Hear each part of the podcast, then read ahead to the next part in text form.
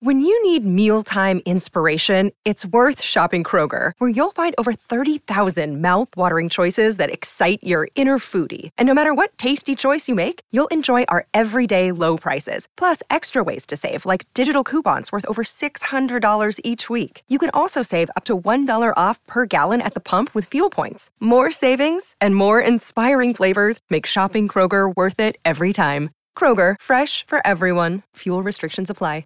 Another day is here, and you're ready for it. What to wear? Check. Breakfast, lunch, and dinner? Check. Planning for what's next and how to save for it? That's where Bank of America can help. For your financial to-dos, Bank of America has experts ready to help get you closer to your goals. Get started at one of our local financial centers or 24-7 in our mobile banking app. Find a location near you at bankofamerica.com slash talk to us. What would you like the power to do? Mobile banking requires downloading the app and is only available for select devices. Message and data rates may apply. Bank of America and a member FDIC. This is the Fenway Rundown, the premier podcast for all things Boston Red Sox. You know, people harp on the last place thing, but essentially what's important is the record.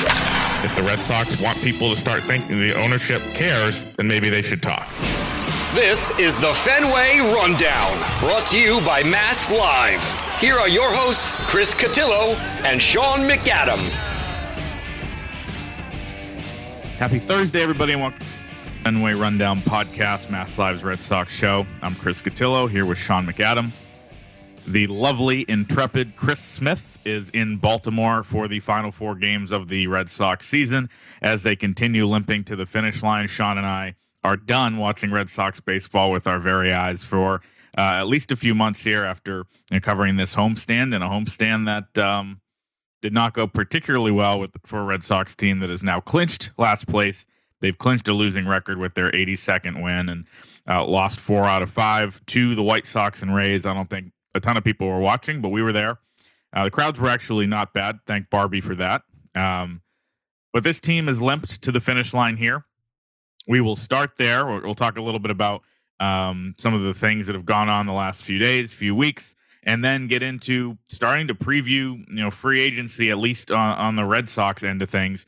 Their pending free agents that they do have. So Red Sox are seven and seventeen in September. Sean, I think you've used a word in conversations with me in the press box. Used the phrase "mailing it in."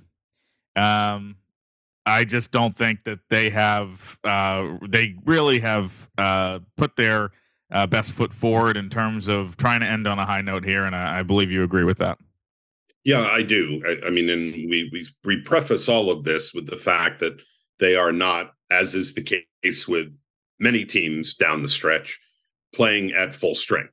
Uh, they are without Triston Casas, um, one of their best run producers. Uh, they have had a very limited Justin Turner for the last few weeks with his heel injury that has undoubtedly reduced his ability to play and his overall effectiveness. Uh, there are various other injuries that have limited guys. So we have to take that into account. And still, uh, the fact that this team, I think, is now 10 and 24, I think it is, since the middle of August, is not a good sign. And frankly, it's the second year in a row, although last September, they were, I think, a game under 500 in September and then two and three in October. So they were relatively competitive down the stretch. But this is the second straight year where it's kind of gone downhill in August for them. And uh, they have not been able to reverse that slide. And, and I'd say that's troubling.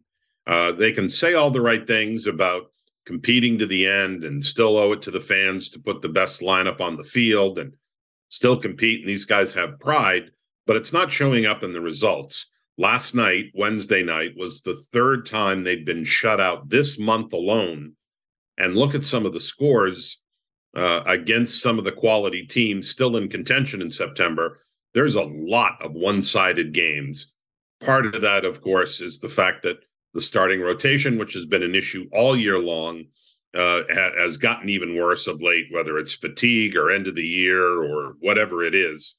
The pitching has not kept them in games, but it's a little disconcerting to see how much and how badly they've been outplayed for the final last five or six weeks. Yeah, and I think uh, my point here is that you know the record is going to be the record, right? I've said this before.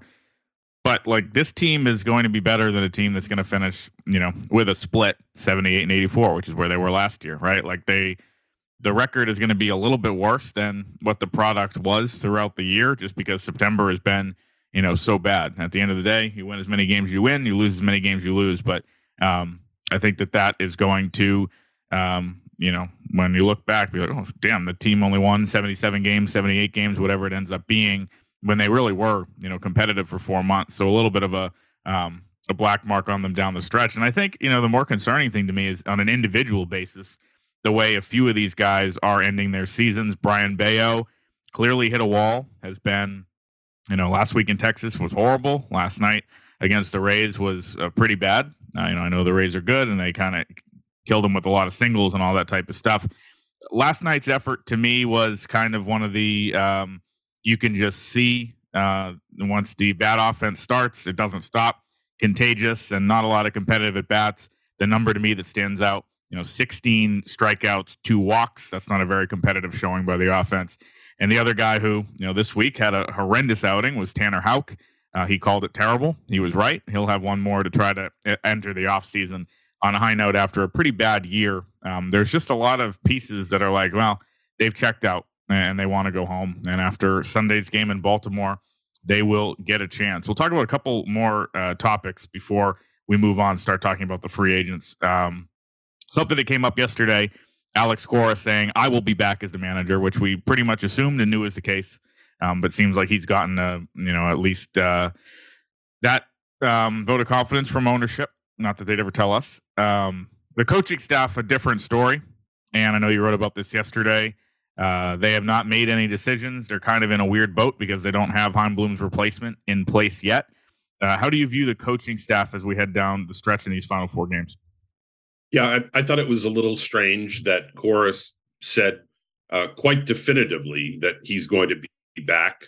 Uh, that seemed to suggest that no matter who they hire as their call it what you will general manager, president of baseball ops, chief baseball officer, whatever title that person gets, uh, it, it is now assumed, although Cora provi- provided no detail or context, that ownership and upper management in the person of Sam Kennedy, president and CEO, has uh, guaranteed that Cora will stay on. I find that a little unusual. I think that the vast majority of people that they talk to about this opening would probably be inclined to keep Alex Cora on the job. He's got one year left on the contract. Um, Cora's reputation as a uh, as an in-game manager, as a strategist, as a communicator remains strong throughout the industry, and I think most incoming executives would choose to stay with him at least for 2024 maybe evaluate how they work together, decide on an extension depending on how things go. But the fact that that's essentially being dictated to the executive is to me a little strange, mm-hmm. as is the idea, because of the calendar and where we are, that a lot of that coaching staff is going to be uh, made up uh, or, or determined by decisions other than the person coming in to run the show. We're going to have people like Brian O'Halloran, and uh, Eddie Romero and Raquel Ferreira and uh, uh, you know others in baseball ops, maybe even Sam Kennedy, making decisions on which coaches are coming back and which aren't. That too is taking the traditional power that a general manager, a new executive would have in coming into a job. He might want to clean house. He might want to bring in people that he's worked with before. He might have an idea for a manager whoever takes that job has already been told or will soon be told, by the way, Alex Cora is your manager and eight of the 10 coaches are coming back or seven of the nine or whatever it turns out to be. You and I have speculated that there could be changes on that coaching staff. I think that's almost certain to be true.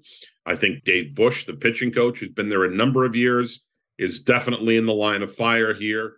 Uh, for the second straight year, the Red Sox are going to finish with the staff ERA in the bottom third of baseball.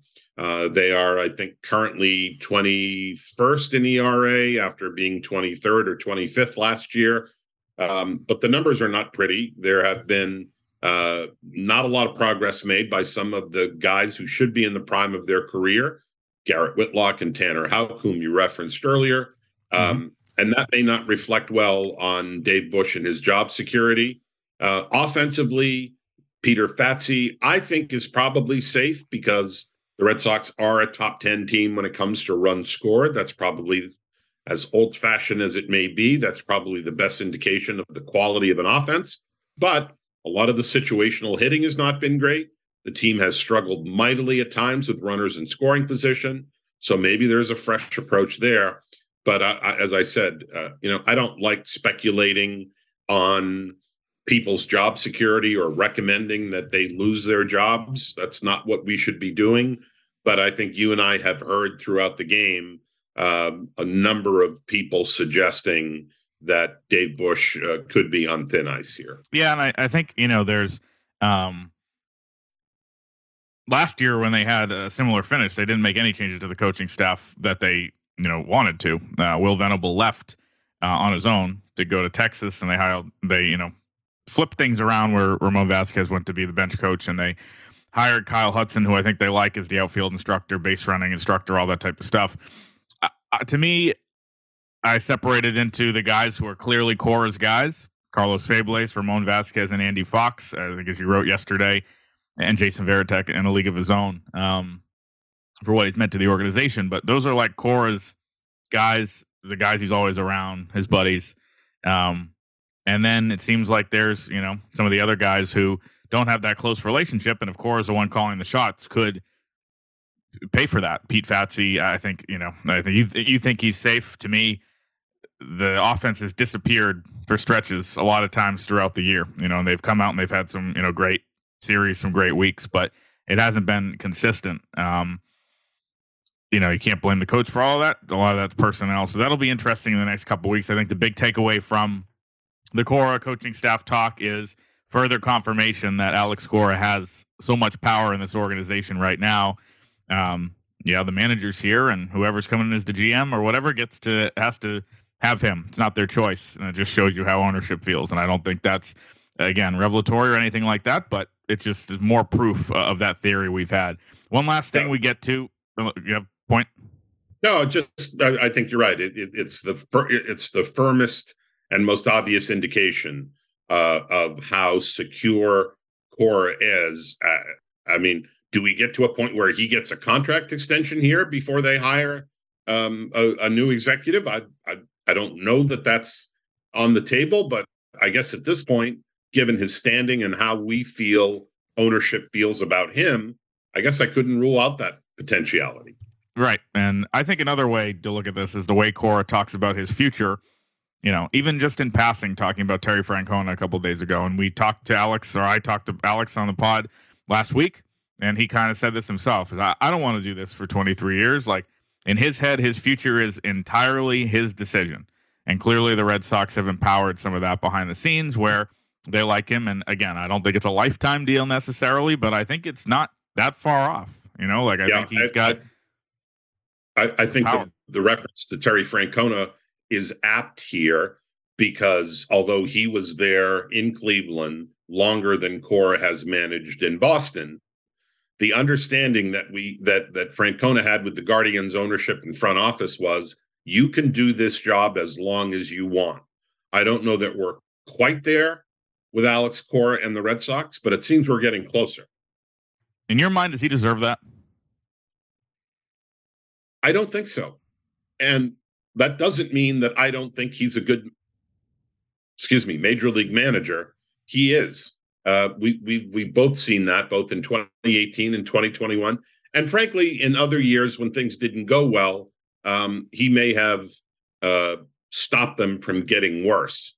But we are looking at a situation now where he has had two consecutive last place finishes, um, and while uh, the argument could be made that he wasn't provided enough major league talent for much of the last two years, and there wasn't enough help coming at the deadline. Uh, and this is a point I talked about with you at the start of the season. It's okay for managers to get more out of players than they should.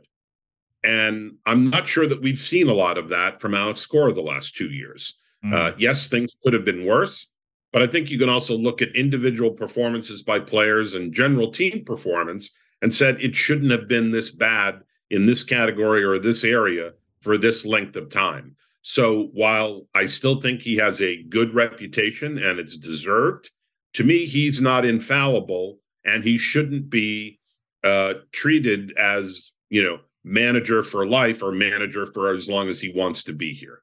Yeah, and I think that that again is how ownership does view him. One more point in the Reds 2023 Red Sox before we move on to some of the free agent guys. 39 and 42 at Fenway Park. Some real low points came. There's the Kyle Barraclough game, um, obviously against the Astros. That stretch, which sunk the season, losing five out of six to the Dodgers and Astros. Now those are good teams. You know you can expect some losses to them. They did get swept by the Pirates and the Cardinals. They lost two of three to the Reds, the Rockies, the White Sox, if you want to count that this week. They were swept by the Blue Jays in a very key early August series at home. There was a lot of low points. There was a lot of high points throughout the season, but I feel like the lowest of the low came at Fenway Park. Alex Cora yesterday, pretty interestingly, saying he's devised a plan where they're going to work out more on the JetBlue Park field, which of course is a Fenway Park replica to try to work on the angles, base running, defense, all that type of stuff. Um, Sean, you've covered a lot of Red Sox teams that were absolutely dominant at Fenway at their best. Now we've seen that in the past with playoff teams. They, use Fenway to their advantage. They build a team that you know can uh, that makes a lot of sense at Fenway. Um, what does a 39 and 42 record at home mean? Well, there are certainly holes, and there are things that have to be improved. Not the least of which is the defense. Um, and I commend Cora for saying that that's going to be a focus again next spring but I think you and I also recognize that that was a focus this past spring. Mm-hmm. We saw more defensive drills, more infield drills, more PFP, um, more instances of them spending time on fundamentals in Fort Myers. So I will give Cora that much credit. I don't want to make it sound like he's completely responsible for this disaster of a season. I, I think he did highlight and identify some things that needed to be worked on. And they did do them not only in spring training, but along the season. Uh, there were times when we showed up at the ballpark early and there were guys taking extra infield uh, with Andy Fox, uh, excuse me, with Carlos Febles, with Alex Cora present. Um, but there also comes a time where talent is talent. And the the idea that you're going to turn Rafael Devers into a gold glover uh, with some extra work in Fort Myers in February or March uh, is to me the height of naivete. Uh, we, we, know that Devers can be better than he was this year uh, because we saw it last year when he was closer to league average and certainly mm-hmm. an acceptable defender at third. Uh, that was not the case this year. Um, and yet there was time put in. My point being that, you know, uh, as Bill Parcells says, you know, you are what your record says you are. And I think when it comes to players and their defensive ability at the major league level, while improvement can be made, after a while, players tell you who they are. And the fact of the matter is that this roster has some seriously flawed defensive players. And I'm not sure that's going to change with extra work in Fort Myers. And that, you know, will be probably a focus of the next chief baseball officer, GM, baseball czar, whatever they're going to call him. Um, for her to come in and fix that. You know, I think Trevor Story gives you a, a, plus defender at short, Alex Verdugo when he tries, and if he's on the team, and right field, Connor Wong behind the plate. Other than that, as we've talked about, left field bad, center field probably below average, um, third base below average, first base below average, second base generally disastrous, and so um, you know that's a lot of places where you can easily upgrade yep. and. Um, and clearly that have one or two holes around the diamond. That's one thing but when you're naming four or five key positions that are sub average, uh, that's a major sticking point. Yeah, agreed. All right, let's move on to the second part of the show, um, where we will talk about kind of the pending free agents the Red Sox have and um, the expectations on if they'll be back or not. These are not our official offseason predictions because we're not at that point yet on September 28th, but still going to get into some of these guys. Some of these discussions will be extremely quick. Let's do one right now. The Red Sox have an $11 million player uh, club option on Corey Kluber. Sean, will that be exercised? No. Okay, great. That's done. So that uh, turned out to be one of the worst deals of Chaim Bloom's tenure. I'm going to guess Corey Kluber never pitches again. You probably shouldn't. That was just an, uh, an abject disaster all around. Yeah, I, I mean, I spoke to him briefly a couple of weeks ago in St. Pete at Tropicana Field, where it looked like he was getting closer to coming back and making an appearance at the end. I kind of wanted to see, uh, you know, is this what's behind this? Is this kind of you wanting to finish your career healthy and make at least one or two more starts? And he insisted that he hadn't thought about the offseason, hadn't thought about his future. Who knows if that's true or not? I, I got no indication that he was definitively leaning toward retirement. I think he might try to pitch again elsewhere. Obviously, he's going to have to take a very small major league deal or even a minor league deal for that to happen, given how poorly he pitched. If he wants to continue, that's his call. I got the sense that he's not completely done. We'll see, but I think it's safe to say he is done in Boston. He also went home like a week later, right? Like that's kind of weird. Yeah, it is.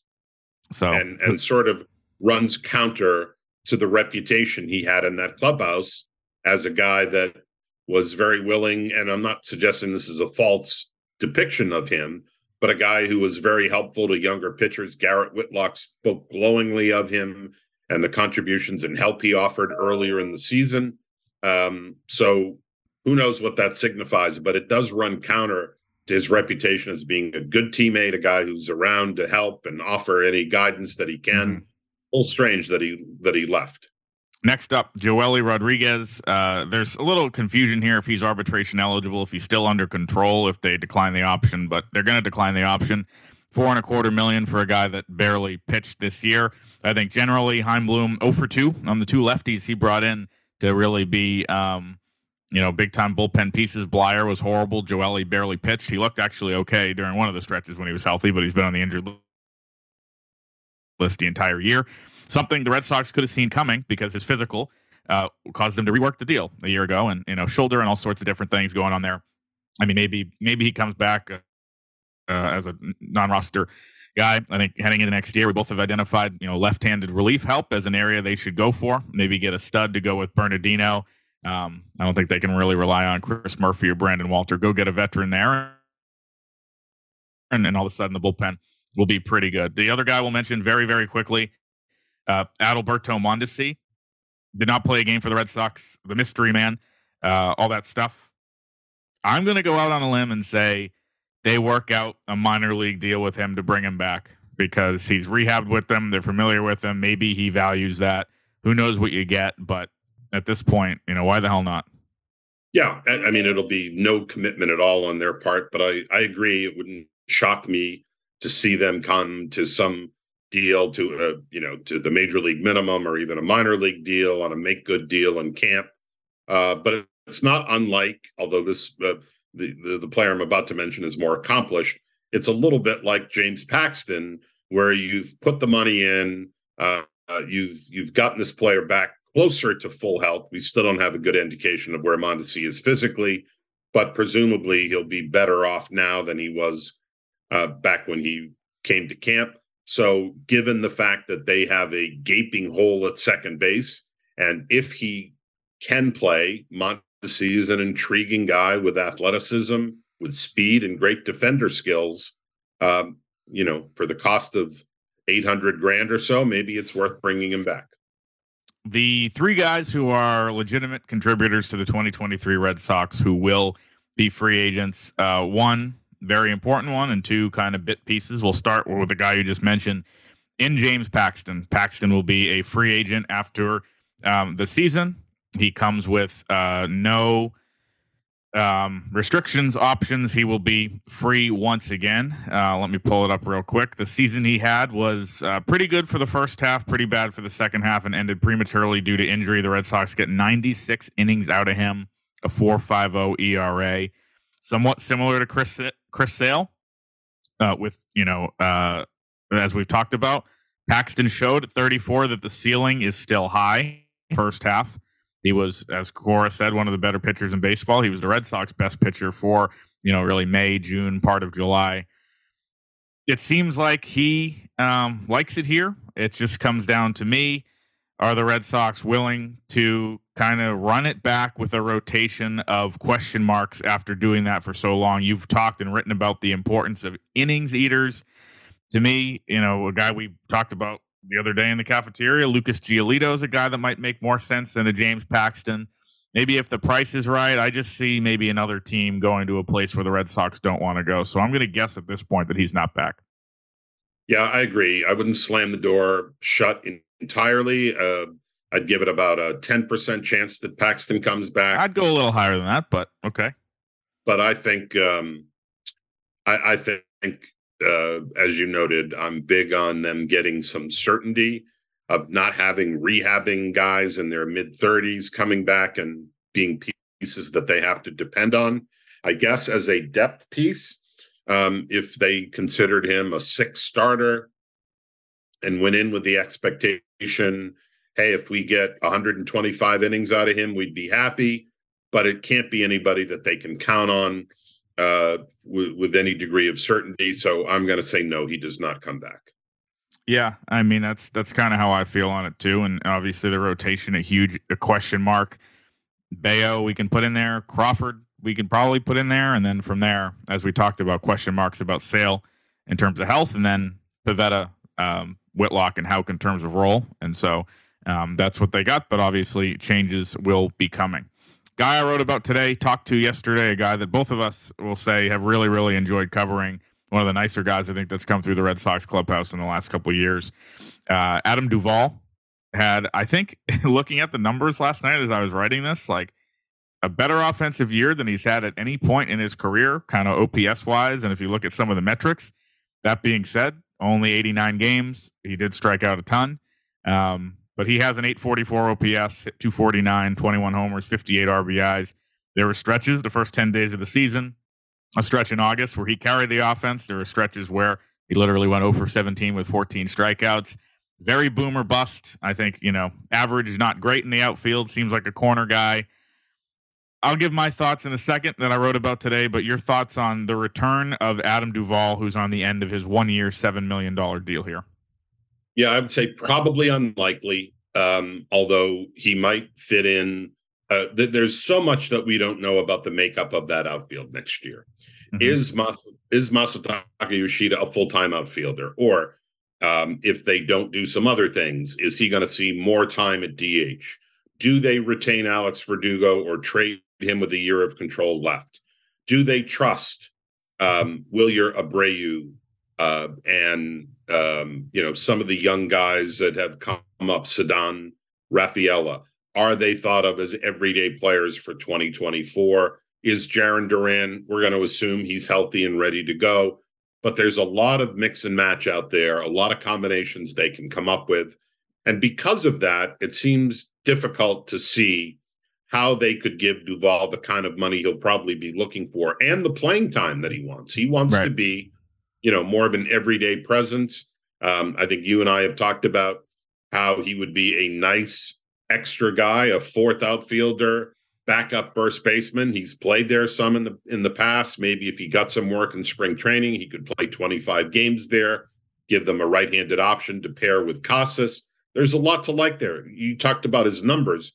You you uh, stretch those out over a full year and he's at 30 and 95 or so. Mm-hmm. Um, you know that that's not to be dismissed out of hand. We know that he has uh, a good approach and swing for Fenway. I just think that there are so many moving pieces. It's hard to see how they could guarantee him being an everyday fixture, and I think that's what he expects and wants to do at this point.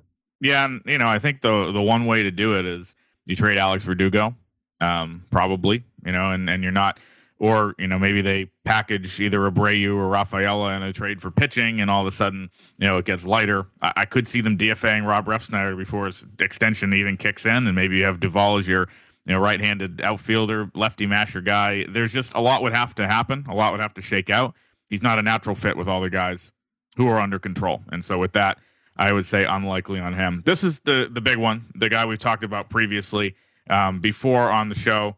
Uh, Justin Turner, uh, I know you wrote about him last night as uh, he got an ovation from Fenway fans, which is a nice moment after a year he's had. We said the other day, we both think he's the MVP of the 2023 Red Sox. Um, we'll see how, um, you know, that voting among the rest of the baseball writers chapter in Boston plays out. But Justin Turner's contract situation looks complicated. It's really not. He has a option to return for Um, I believe it's 13.4 million next year, which would be, uh, I think, a pay cut from what he got this year because I think he got. Uh, it's complicated. Whatever. Yeah, I think he was.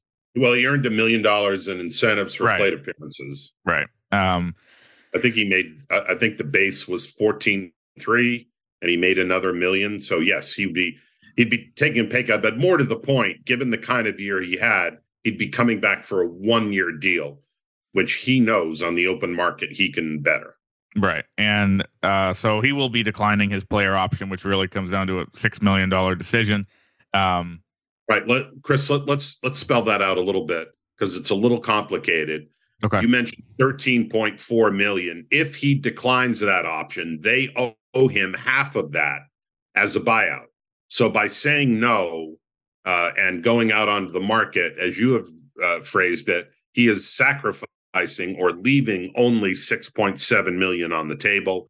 We, I think, we both agree that he is going to get 16 17 million dollars a year for two years someplace it's inconceivable not that he could come back but it's inconceivable that he would opt into that player option Yeah. And so he will be a free agent. That's the moral of the story here.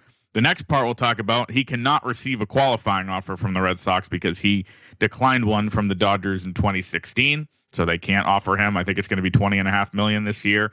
Um, the one year deal at that rate to come back. I think that would be they, they would have and they would have been fine if he said yes um, and the fact that they can't is going to cost them a draft pick you know they could have gotten a uh, sandwich pick after the second round being under the cbt this year um, instead they will get nothing if he declines in fact they'll owe him still almost seven million dollars and not get a pick if he goes elsewhere which that's what they signed up for a year ago. Yeah. They, you know, and he they gave he gave them everything they wanted for a year. So basically, the easy ways to wrap him to to get him back would be the option not going to happen, a qualifying offer not going to happen. So now he's just a straight up free agent with no draft pick attached, which is going to help his value on the open market. We've talked about this before. Does it make sense to bring this guy back as a primary DH when you want to have Masataka Yoshida maybe take some of those at bats, or Rafael Devers do that, or if Adam Duvall's back in the mix, have or him do that? Casas. Right. There's a lot of uh, DHs on the roster. With that being said, and knowing that Turner gets six or seven offers last year, it just to me seems like he's going to get more money to go elsewhere. He enjoyed his time in Boston, was a great one year signing, but maybe doesn't fit the roster moving forward as well as he did this year. My prediction, just like on Duvall and Paxton, is that he walks. Yeah, I've come around to thinking that. I thought that maybe they could come to some sort of agreement. And I think the Red Sox will be aggressive in trying to retain him. I could see them offering uh, two for 32, two for 33 or four, maybe go up as high as the mid to even high 30s. Um, but um, I, I think that that's probably uh, not going to do it. Uh, we know that he likes it here but this is also probably his last deal. He'll play at 39 next year. Um, so uh, I, I, I think somebody will recognize uh, now that the DH is in both leagues and that you can have him do that for the majority of his games and also get the benefit. Uh, he also, um, you know, think about this in enhancing his value. He made it clear to other teams that he can come into a new situation and be a leader right away because he And did it here and produce right. I mean that that's a big part of the deal. But if teams are wondering well everyone says he has this great intangible of leadership and a great guy to have in the clubhouse but it takes a while for guys to be able to exert that when they're coming to a new team. He's the exception to that. He's proven he can do it here right away. He did it here. So that's only going to enhance his value. And my guess is somebody gets silly and gives him two years for 40, and the Red Sox do the right thing and say, as much as we liked having him, uh, we don't want to go that far. Those decisions will be coming up, uh, and the person making them, we do not know who that is yet, but we will be getting into that and much more. Tuesday, we will have Red Sox president and CEO Sam Kennedy on the Fenway Rundown. Looking forward to that as the Red Sox wrap up their season this weekend. This has been the Fenway Rundown, brought to you by Mass Live.